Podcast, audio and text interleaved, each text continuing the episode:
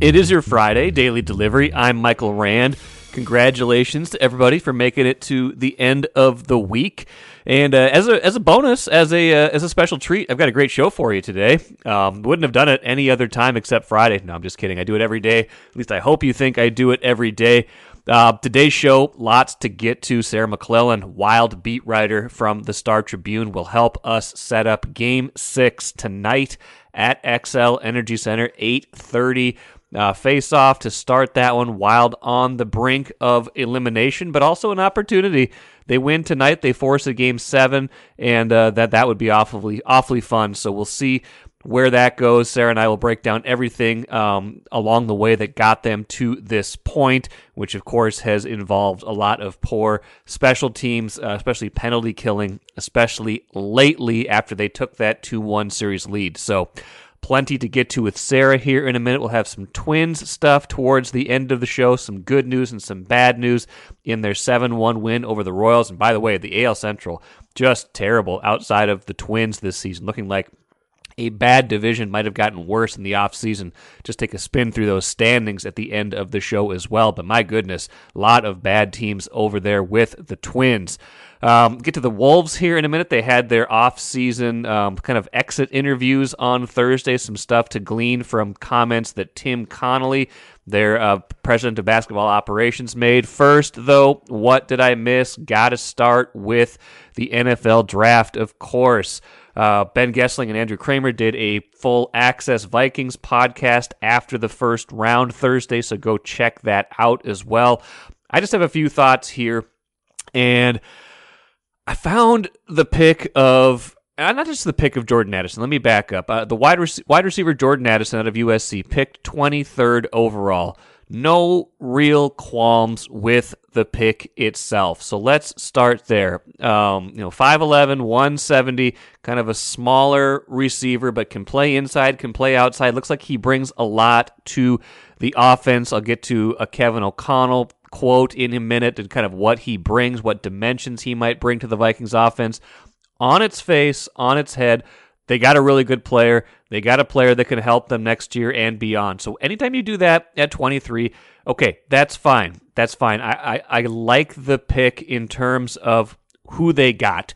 What I came away from the draft feeling was underwhelming, I guess is the right word. I called it fail on Twitter last night. Maybe that was too strong. I think fail implies that they did maybe something wrong. I, I think I think the the failure uh, is is maybe too strong of a word. Underwhelming means that I don't think they accomplished as much or of as much of a magnitude as I hoped or thought based on some of their actions and some of the uh, some of the reporting. I don't think they accomplished enough in that first round based on what their needs are, what their posturing has been this offseason. And here's how I would explain that. I thought that you know, based on what they've done, which the biggest thing that they've done this offseason, make no mistake, is not extending Kirk Cousins. That they put a put a time limit on his tenure, or at least a tentative time limit on his tenure by not extending him, putting some void years at the end of his deal, essentially, making it so that they can get out of his contract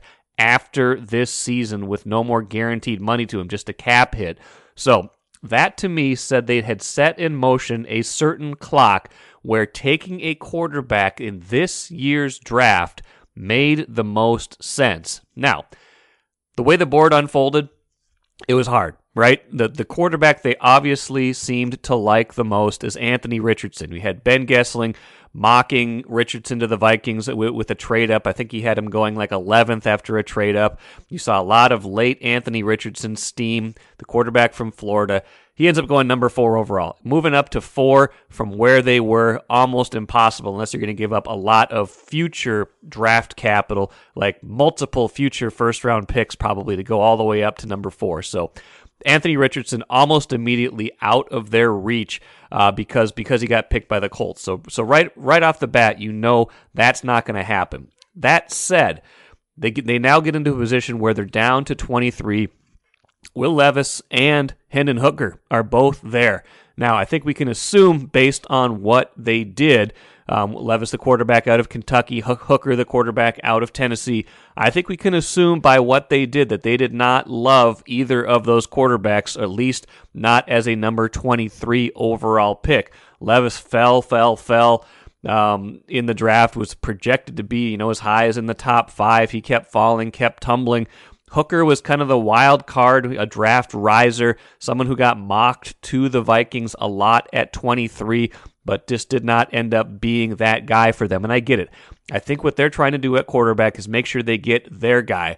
Because, like I talked about last week with Nate Tice when he was on the podcast, there's nothing worse than having a quarterback in here, a rookie contract, if that quarterback can't play, right? It's the ultimate you know, you get enticed by the idea of having a cheap quarterback, but but cheap quarterback. But if that quarterback cannot play, if he's not any good, then you then you've really sunk your cost. You you your opportunity cost, as Nate put it, is really diminished because that quarterback is going to be out there pretty much every single play, and if he's not very good, you are going to have a hard time winning. So you can't just pick a quarterback to pick a quarterback. So I get that. What I was hoping they would be able to do and again, this doesn't mean that they were able to do it or could have been able to do it because we saw how everything unfolded. It looked like they wanted to make a trade down at 23 and weren't able to execute it. What I wanted them to be able to do at 23 if they couldn't grab a quarterback or, you know, or do a big trade up is I wanted them to be able to move down because they only have 5 picks this year. They only have a certain amount of draft capital and they certainly have a big need. They weren't able to do that, so they just st- stayed at 23 took a wide receiver, and again, that's fine. I, I think at the end of the day, we can say this draft was fine, but I think we can also say it was underwhelming based on what they did. And part of this is what I talked about yesterday. When you set yourself up with expectations, when you create expectations with your actions, it can then be judged a different way. If if we had not heard all of this quarterback talk, if we had not, if they had done the like the Cousins extension a month ago and just added a year or two to his deal like they always do, then this draft might have been viewed a different way. When you start talking about quarterbacks, when you start making actions that suggest you are going to be bold, and then the draft ends up being kind of just what you would have done anyway, then it becomes underwhelming. Not a failure, not a success necessarily, but underwhelming. Now, the player himself looks like he can help this team a lot. Jordan Addison, I like that they went wide receiver. It definitely helps them in the short term and the long term. So I'm not quibbling with the pick. Little nervous that it was the fourth consecutive out of four wide receivers taken in this draft in 20, 21, 22, 23. But if they have conviction in this player, which it sounds like they do, then I guess I can get on board with that. And here is head coach Kevin O'Connell on kind of the role that someone like someone like Jordan Addison can play and needs to play in their offense.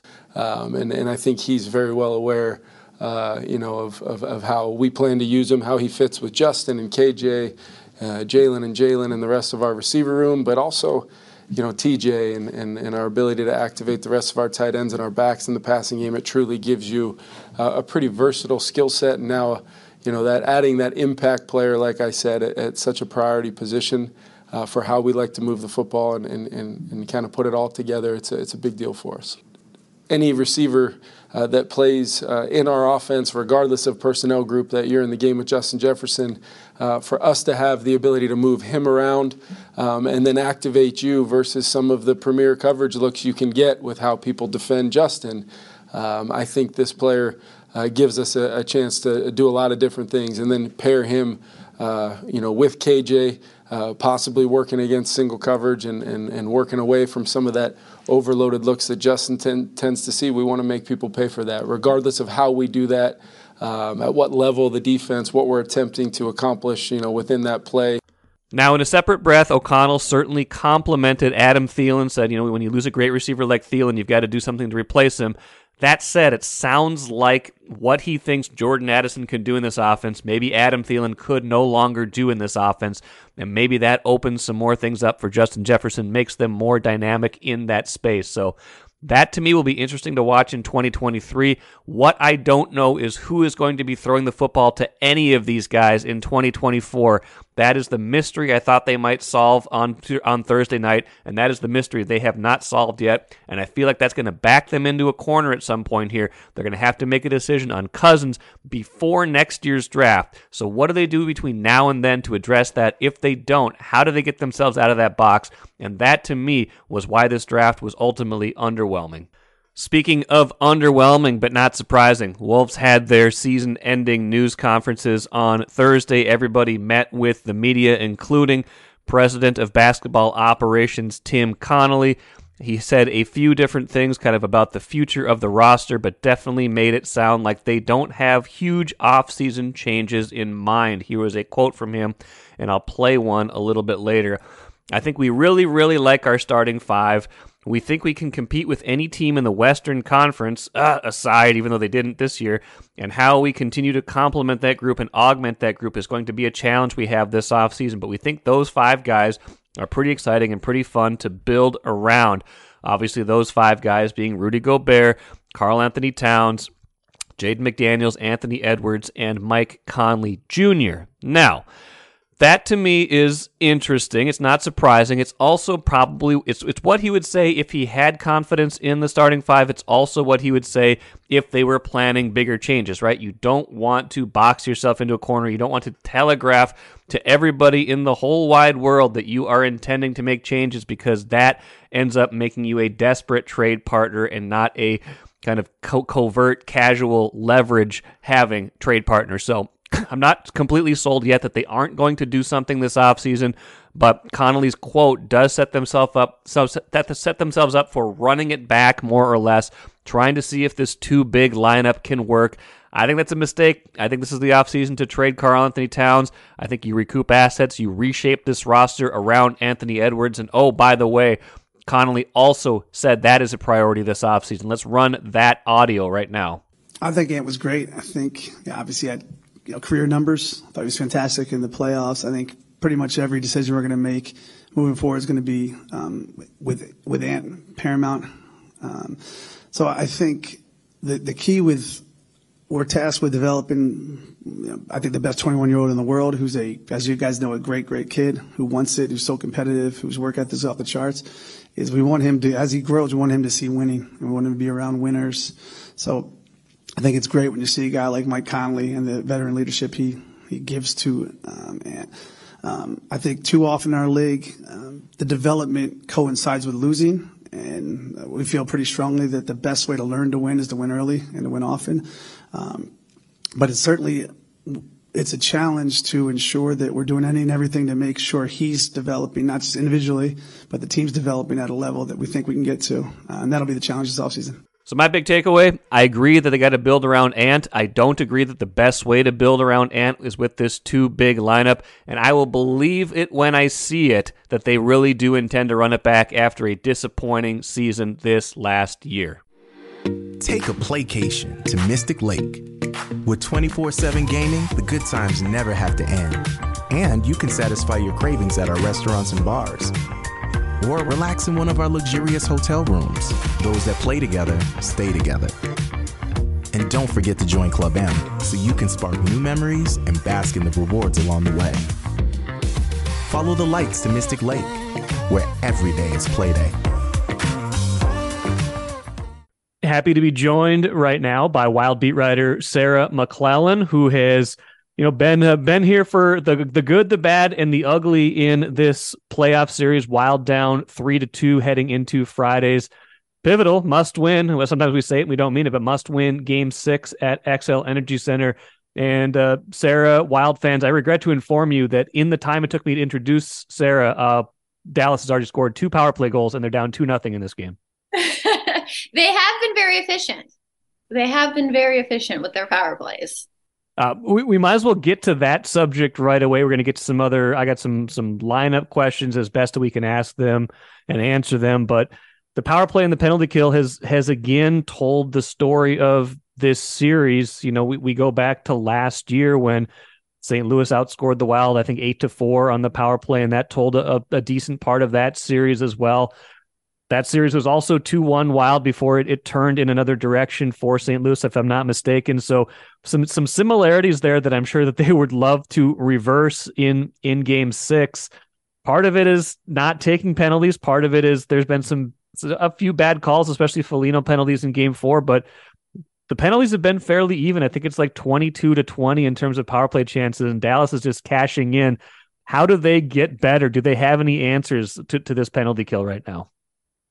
It's no surprise, really, though, that special teams are deciding the series. It, it, just seems like it's always the case come playoff time because you have the best of the best that are left competing. And any little advantage that a team can get and capitalize on, it really just kind of sets these teams apart. And, and we're seeing that really ultimately determine this series so far, clearly going into game six. Um, you know, for, for the Wild's penalty kill, like you mentioned, a lot of it has been, you know, quick set plays, kind of off face offs, winning the draw, getting the puck back, getting it on net. They've been very efficient in scoring in a number of situations. Um, but it's it's really become a factor. And for the Wild, you know, Filip Gustavsson, the goaltender, said they've looked at the video. There's a few adjustments to make. But I think for them, you know, this was a unit that did make a lot of strides in season. This this was a p- penalty kill that struggled last season. It was a big focus to try to improve. Um, they finished top ten in the regular season. I think what we're seeing now, though, is obviously the circumstances, the stakes are different. Everything's amplified and intensified in the playoffs. But then they're also being tasked and put on the ice in just such critical moments. You think of these momentum swings. Some of the penalties that you mentioned are being called against them, uh, against Marcus Foligno. You know whether it was early in game five or you know late in in game four in the third period.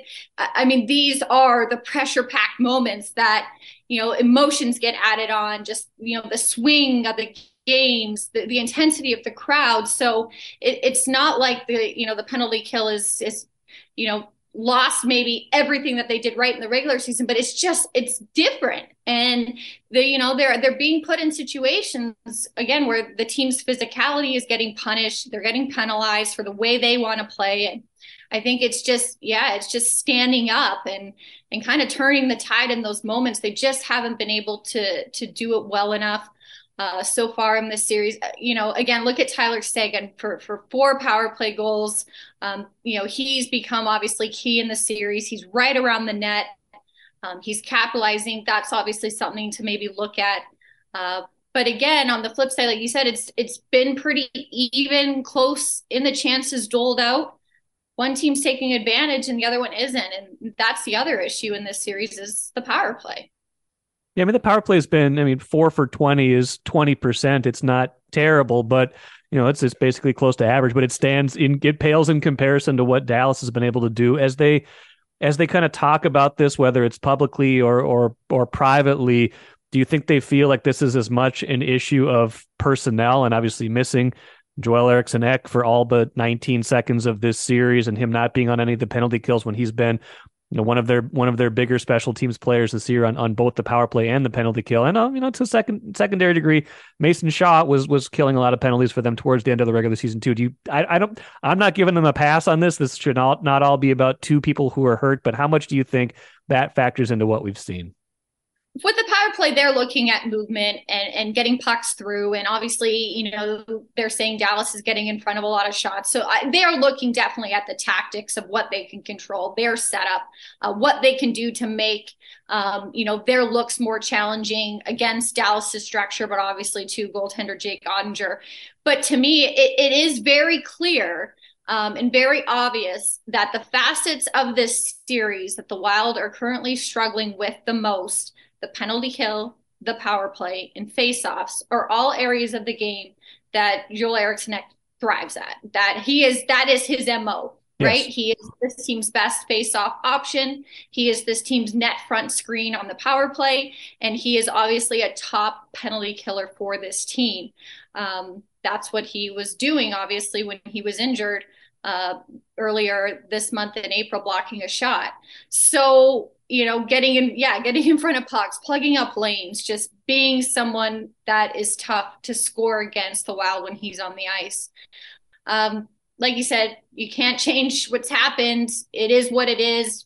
Their, their lineup is what their lineup is. Who's available to them is who's available to them. But the reality is, this isn't the Wild at full strength. The, the, the Wild hasn't been able to consistently deploy their best lineup in this series with him sidelined. But again, you know, the personnel that they do have, there are instances of them making a difference. Look back to game one and those key penalty kills late in overtime. The desperation that they had, uh, you know, those those were crunch time moments, and they delivered on the road. You know, in front of in front of an energetic crowd in Dallas. Um, so there is, you know, there is some examples that they can point to. Uh, you know, Kaprizov, Kirill Kaprizov scoring on the power play in game one, um, a slick deflection. That's what it's going to take. It's it's not always the tic tac toe goals this time of year. It's getting in front of the net, uh, misdirecting pucks um, to throw off the anticipation of these goaltenders. So there's definitely room to improve. The Wild aren't at full strength. They don't have one of their best players on the ice. That's all fair. Um, but, you know, it's a win or go home situation for game six. So who is out there? Obviously, the onus is on them to figure it out. Indeed. And, you know, I'll get to Kaprizov question in a minute, but you kind of referenced Eriksson Ek. Doesn't sound like he's done much skating since leaving, you know, leaving that game with, you know, really early on. And he, that was kind of a, you know a, a moment where the, where the series definitely you know definitely took a turn. They gave Zuccarello and Hartman maintenance days on on Thursday. I guess it's kind of nice they had two off days instead of one. Maybe anybody dealing with some lingering stuff or just needing to get off their legs for a day could could catch a break there. Um, you know, assuming those guys play, and that's not a given, but just kind of looking at what the lines might look like, what they what they put out there in in in practice on on Thursday. Maybe some changes, although as we were joking before we started recording, in a couple of these games it hasn't mattered because they've had to rearrange their lines almost immediately when Foligno went out, when Eriksson Ek went out. So sometimes what you start with doesn't matter; it's what you finish with. Um, to that end, though, maybe Johansson on a line with uh, Kaprizov and trying to get them those two going, and, and especially since Johansson's been pretty dangerous this series it looked like they obviously could potentially be a duo that's united for game six. They skated together in practice. Um, but obviously like you mentioned some key some key players were not on the ice due to those maintenance days. We'll see if, if anything changes. I think that's something the coaching staff obviously has been discussing. That's something that's at their disposal right? Just to change the lineups change the lineup up change maybe some of the forward combinations. This team is coming off getting shut out um, you know, so it totally has the back to the drawing board type of feel and in a desperate situation too. Um, Joe I, I, think with Kaprizov could be intriguing because he is, you know, has been around the puck a lot in this series. He obviously gets looks on the power play too, so there's probably some familiarity there with them being on the same unit. Um, but he he has gotten chances. Um, you think back to some of the looks he's had um, earlier in the series, breakaway. Um, and he has that experience too, being in this type of situation. He's been on long playoff runs before. Um, obviously, we're used to seeing him next to Matt Boldy, but maybe that's some type of change that the Wild utilizes. I think too, Foligno coming back after getting ejected, he has been very involved in this series. Obviously, he's been penalized um, for his physicality, but he's been involved. And you look back to game four, um, you know, a very strong game plan for the Wild. They played really well. Their execution just wasn't there. And he had um, some of those really quality looks in tight. The breakaway he had against Oettinger, the initial save, and then he got on the rebound too as a try. Um, so, you know, his impact too, he's been around the puck. Um, so we'll see how they change it up, but you know, I wouldn't be surprised because, like I said, that's that's a tool that the coaching staff has to try to impact the series, try to change some momentum to the lineup, especially after a shutout. It's clear Jake Oettinger has been locked in. Um, you know, they they have scored against him. They, you know, early in the series, I think three goals against Jake Oettinger. That's not too shabby, right. um, considering what his numbers are and what they were in the regular season you know, in some situations, you think three goals against Oettinger, you probably win that game. Um, so, so they have been able to get to um, get to the net, but it's the timely situations. It's those breakaways in Game Four, right? It's when yeah. you're trying to get that icebreaker, that momentum turning goal. It's it's late in the third, the goalie's pulled in Game Four, and he just completely shuts the door. So he's been very sharp, obviously key to Dallas's success so far in this series. But again, I think it's just it's the scrambles, it's the unpredictability. I think that that's what the Wild's offense is missing and why, you know, they're coming off a shutout. What can they do to make it more difficult for him to see pucks? Yeah, and you mentioned Oettinger on the other side. I believe the last time I talked to you was after game one, which Gustavsson made 51 saves, double overtime win. And I basically said, there's no way. I dismissed even the notion that they would go to Fleury or said, you know, I know they've rotated goalies during the year, but this is this has got to be Gustavsson's net. And I think we kind of agreed on that. And then Fleury played and it wasn't great. I'm coming back to you again, Sarah. This can't possibly be Fleury in game six, right? Well, we will see. You know, they they've said they're not really to tell us their lineup decisions.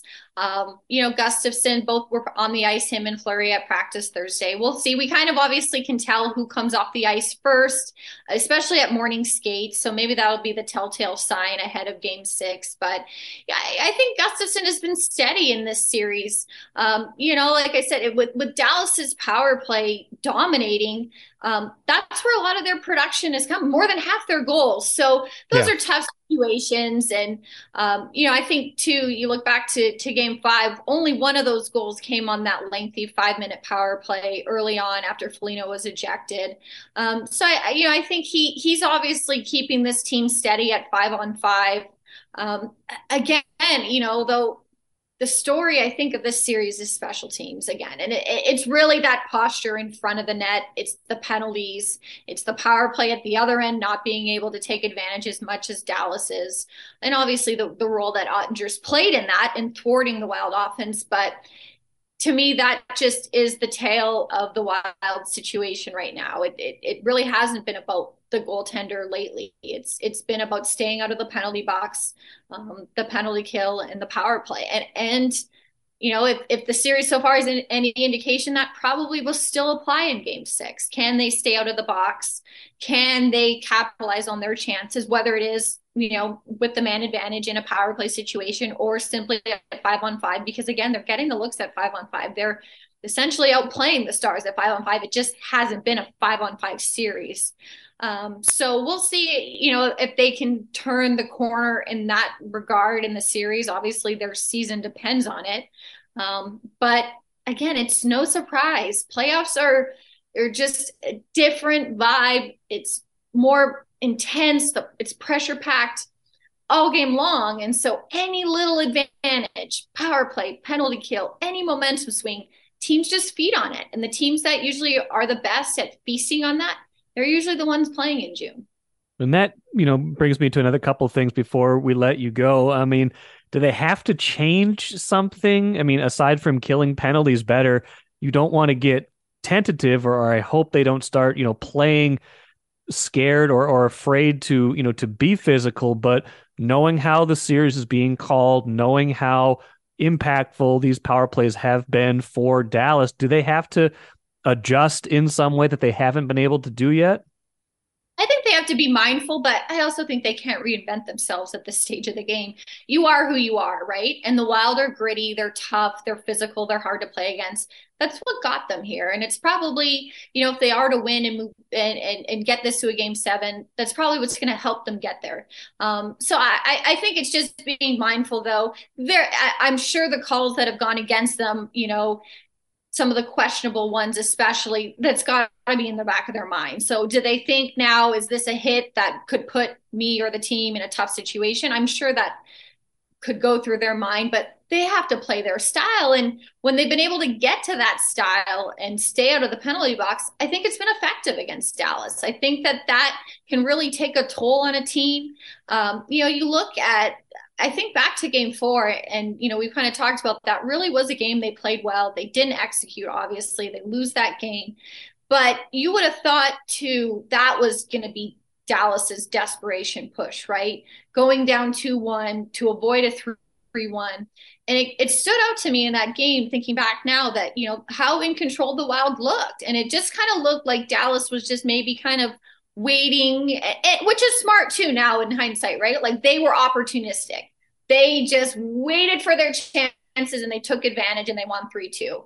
Kind of just like textbook, okay. Very savvy, very veteran, totally but like the wild was really you know in control and um, you know if, if they can get back to that game i just feel like that can really be effective in a situation now where dallas isn't in a must win the wild are so you know if, if this isn't dallas's best and most desperate sure you know they have the chance to close it out and maybe get some days of rest if they win before they would move on but if the wild can really get to their identity um, but be mindful of the of the circumstances that are out of their control, the way this this series and these playoffs are being called.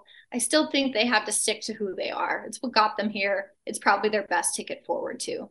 Well, those are good points, and especially just the idea of Dallas being the more desperate team in Game Four. And it's it kind of strikes me that you know the series has you know as you might expect the most of the games have been won by the team that was probably the most desperate. Right, the Wild in order to have a chance in this series, needs to steal one somewhere on the road, and they get that in game one. Dallas has got to win game two. They do that. Wild comes back home. They're like, we can't go, we can't give up home ice right away that we earned back. So they go 2 1. Stars are thinking, well, we can't go down 3 1 going back home. We got to win this one. Then they got to think, well, game five, we got to keep our home ice. We can't go to Minnesota with a chance to lose. So it does stand to reason that if this series is kind of following that momentum, that this will be the Wild's turn. That said, it's not going to be their turn if they don't get more than one goal combined from uh, Kaprizov and Boldy, which they've gotten for these five games.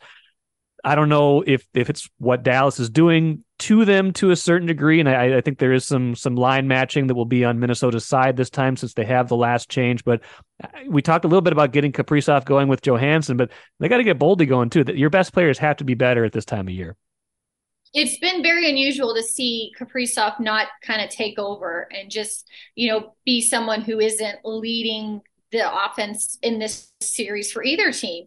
Um, you know, obviously we know that he's getting attention. I mean, think back to game one and the cross checks he was taking from yep. Ryan Suter. Um, you you know that they know who he is and his caliber. Um, you know, he's getting shots, he's getting chances. Uh, but you know the timing now to really turn in a statement game obviously in a desperate situation it really is an opportunity for their best players to be their best players and have a you know a, a game where they have the impact that the stars best players have had. You know tyler seguin Roope hintz and the impact they've had a lot of that is due to special teams but special teams aren't so special if you don't take advantage and they are. So the the, the opportunity is going to be there. We know that. But i, I think too the point you just made which sounds so true you know desperation so much of this is emotion and it is and it's it's taking advantage of that extra little x factor that maybe isn't there on a tuesday in december in the middle of the season of the regular season right? So i expect to you know you can look back to games three and four, the intensity of the crowd, being at home, a place they're very familiar with, a place they've had a lot of success this season. The setup is there for the Wild to really have an opportunity to even this series, send it back to game seven, and who knows, right? Who knows in game sevens what can happen. But final thought this does still feel like a franchise and, and a kind of a, a, a group that maybe has its best days ahead of them. That said, Lost in seven two years ago, lost in six last year. I feel like we got to learn. We're going to learn something about this team and kind of the direction they're headed, kind of what what to expect, kind of of this core. If if they come in, in and win this game in a certain way, I think that'll teach us something. And if they don't, I think that might teach us something as well. Is that fair, given kind of the the microcosm, the extremely small sample size of the playoffs? Do you think? I think so. I think this is a crossroads because a lot of the players on this team went through those experiences and they've made a lot about how they've learned from the past and how they have to be different. I mean, we saw this team really shape and determine its style and its game plan ultimately for this season based off last season's um, loss in the playoffs. They really did the opposite uh, of what last season's team was about. So you're right. They persevered in the past. They got it to a game seven against Vegas, obviously lost in six last season to St. Louis. So I think this is going to be a very telling moment for this franchise, especially because a lot of these players are still under contract we kind of see now the core of this team and where it's at. Um, I think the outcome of this season, of you know this series, Game Six, probably will do a lot to decide where the Wild needs to move forward. We've seen obviously what hasn't worked. Um, you know where they've already tried to adjust, but if this is again another stumbling block for the team, what do they do to fix that? What does General Manager Bill Guerin and his staff do to try to adjust? Um, so yeah, this is going to be, I think, a really telling moment for this organization, uh, especially like I said, because a lot of the players who've been through the past are still here, and they now have those experiences to draw on in this year. And I would say Guerin is someone who's got patience, but also does not always like to stand pat. When he sees a problem, he will go fix that problem he'll address it. And he did that at the deadline by getting more scoring. He's done that when he said, you know what, Suter and Parise, the time is done. Let, let's go do something else. Like he, he is a he is a person of action. So I think he'll be watching this game pretty closely as well. We all will follow Sarah's coverage, Star Tribune and StarTribune.com. Sarah, thanks as always. We'll talk to you soon. Take care. Sarah and I talked plenty about Kirill Kaprizov, but I did not realize until reading it in her Friday piece that this is the longest drought of his career. Four games without a point. It's pretty impressive that he'd never gone four games in his wild career before this without a point, but a bad time, obviously, for the longest dry spell in his career. We will see if he is able to break that string tonight. Um, I have confidence he probably will should be helped by having last line change, shouldn't be shadowed by some of these better checking players from Dallas. We'll see if they can extend it to a game seven. I got a feeling they will. But I also, like I've talked about the other day with Chip Scoggins, I also feel like if things go bad early, that building, the mood in that building, there's going to be some tension. There's going to be some kind of shifting in chairs. That becomes palpable. Don't know if it makes it all the way down to the players, but sometimes I feel like it does. So watch for that game early, momentum early. Getting a first goal would be huge. Even if they even if they didn't end up leading the whole game, getting an early lead, kind of breaking that seal, that would be a big deal in this game. We'll see if they were able to do it. Let's finish with the cooler Twins. 7 1 winners over the Royals. Big home run from Byron Buxton. Carlos Correa hit a home run too. Starting pitcher Tyler Mahle, though, exits the game after four innings. They're calling it discomfort in the elbow. Here is Rocco Baldelli talking about that after the game. Because really, when we noticed it, it was pretty close. The inning was, you know, pretty close to being over, and then it ended, and we grabbed him, um, and he was feeling some soreness in his posterior elbow, which is more like the, the back of the elbow, like the tricep area uh, where it meets the elbow. So um, he was okay. When, when I told him I preferred to take him out of this ball game, he didn't fight me on it. I think he knew that it was the right decision. And we got him out, and then we went to the bullpen. So it's, it's, uh, it's obviously not what you're hoping to see, but it's not something that we think is a you know long-term issue that something that we're going to have to deal with. We're going to have to sort it out over the next couple of days to see how he's uh, coming back and um, and how he looks. The trainers and, and Dr. Camp will get a good look at him. Now we will see indeed if it's anything serious. Um, with the Twins, I'm always kind of on guard, and especially with an elbow and a pitcher, we'll see how that goes. But they, you know, they they were looking, they were trending to be fairly healthy, at least in the pitching side. And then obviously Kenta Maeda is going to need to to miss some time. He had a rough start the other day against the Yankees, and now Tyler Mahle. So 40 percent of the opening day rotation now suddenly some health questions you know, the 60% that is still healthy and chugging along is the best 60%. Pablo Lopez, Sonny Gray, and Joe Ryan. But watching the pitching depth, I know they got some in the minors, Bailey Ober, um, you know, guys like Louis Varland, they've got some depth. They've got some guys who can step in if they need to, and maybe Mahle doesn't even miss a start. But I'm watching that right now. You don't want to use so much depth so early, and that to me is a is a concern because this is the part of the team that has been carrying the Twins to this point this season. That'll do it for me today. That should do it for me for the week. We'll see Maybe a bonus episode off the Wild game tonight if it warrants it. Otherwise, Royce and I will be back on Monday to break it all down. Enjoy the rest of your Friday. I'm Michael Rand. We'll see you later.